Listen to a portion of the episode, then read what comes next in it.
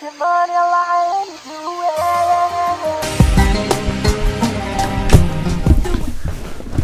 going on, guys?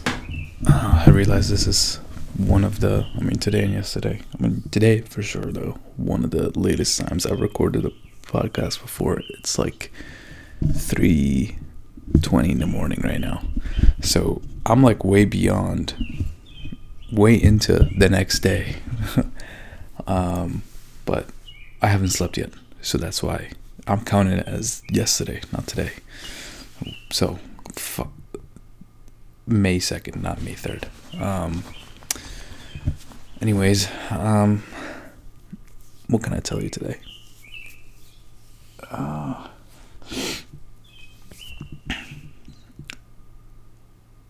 Yeah, I don't really know what I can tell you other than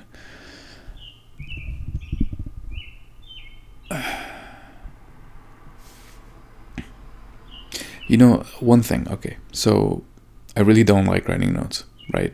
Most people don't like writing notes in medicine because they can be time consuming, they can be tedious, they can be they seem useless sometimes.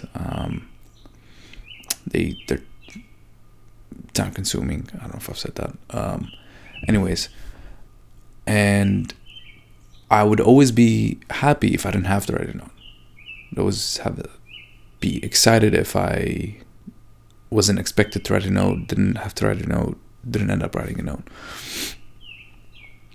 One thing I've noticed, though, over there, at least since this rotation started yesterday, no, but I'm serious. One thing I've been thinking about, but like definitely noticed a lot during this rotation is, and I've only had to write like 2 notes so far. So I don't know why I'm saying this with a lot of conviction, because I definitely don't have a lot of data points to confirm my diagnosis here. But what I noticed is I don't like writing them, but they're actually really, really, really, really, really useful for my own learning. Because when you write a note, you have to be in order to write anything, you have to be very clear on what your thoughts are, right? And when you have a patient who you're seeing maybe for the first time, maybe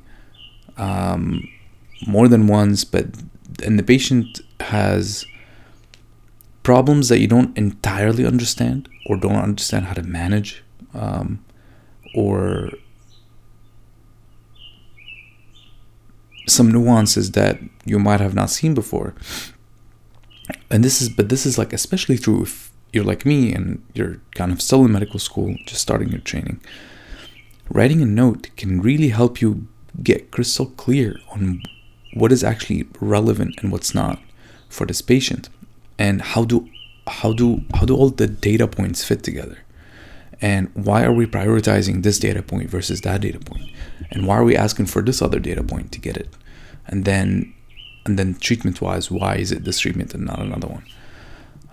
So I think the notes is actually really helpful to get your thoughts together and make sure that you actually understand what's going on with the patient.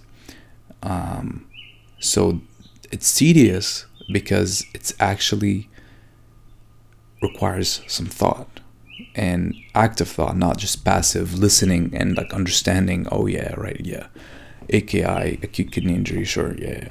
No, but like, why is it an AKI, and what kind of AKI is it, and all that stuff that which you may think you know, but until you write it in a note, you don't actually know. And even after you write it, you become aware of how little you know, because it takes you like 2 hours to write a note, and you're like, why does it take me 2 hours? Anyways, I noticed that today and the past couple days, and I think this is true for like almost most things in life. The harder they are, usually they're hard because you're having to actually put some effort into them. Whereas things that are easy, there's usually no effort involved, and you're not like learning much from them, and you're not becoming a better human being through those activities, or through whatever it is that you're doing. So think about it. Next time you find something difficult and tedious and useless, think about it. Why is it like that? And can you somehow find something meaningful in there? My guess is you probably will. Anyways, I love you guys. Thanks so much for watching and listening. I really appreciate it. I'll see you all tomorrow. Until then, do me a favor and stay uncomfortable. Peace.